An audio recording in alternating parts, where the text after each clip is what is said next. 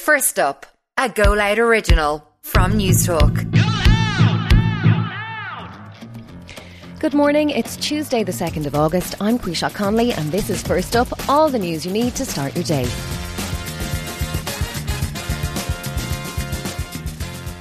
On this morning's edition, government plans for fuel shortages. 9 11 terror attack mastermind killed by US forces, and you can now buy carbon neutral eggs. First up, the government's emergency energy group will meet today to plan how the country would deal with fuel shortages this winter due to the ongoing war in Ukraine. It'll formulate plans to ensure industries like food and medicine producers have enough energy if there was to be a serious interruption to oil supplies this winter. According to the Irish Times, the worst case scenario plans would also involve fuel rationing at the petrol pumps, with certain service stations tasked with providing fuel to more than 40 categories of emergency and essential workers.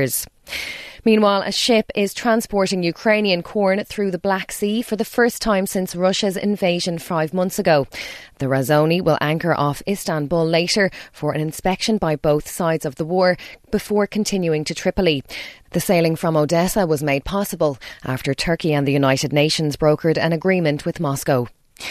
The US president says justice has been delivered after ordering a military operation in Afghanistan to kill one of the masterminds of the 9 11 terror attacks. Al Qaeda leader Ayman al Zawahiri was hit by two missiles fired from a drone in a safe house in the capital, Kabul.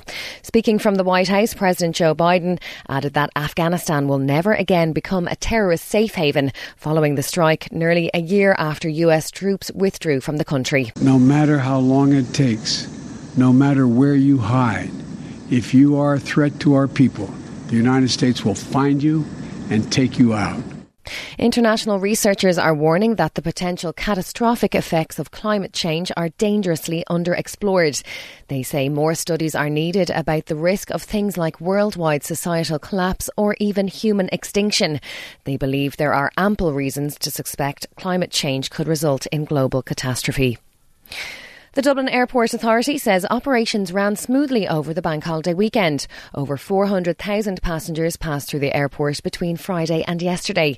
DAA spokesperson Graham McQueen says queue times for check in and security have dramatically reduced. For the most part, it was really smooth. On Monday, with over 50,000 passengers flying out and nobody got through security in any more than 25 minutes. So really good performance. It's been a really good month uh, for the whole of July. You know, I think we're happy with the progress that we're making uh, and we're, we're content, we're confident that that's going to continue on into August.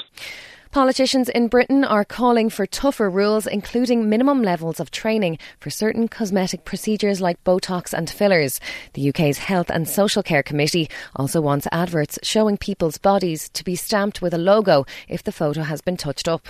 Fitness influencer Amelia Goldsmith says alterations aren't always obvious when scrolling through social media. I will literally go on a picture, I'll see it, and within two seconds I'll decide or I'll judge that picture based on my own you know experience I'll, I'll see it and I'll think oh she looks great but at the end of the day it could have been really heavily edited and the first supermarket own brand carbon neutral eggs have gone on sale in the UK. Hens are fed a diet of insects, which in turn are given food waste to eat.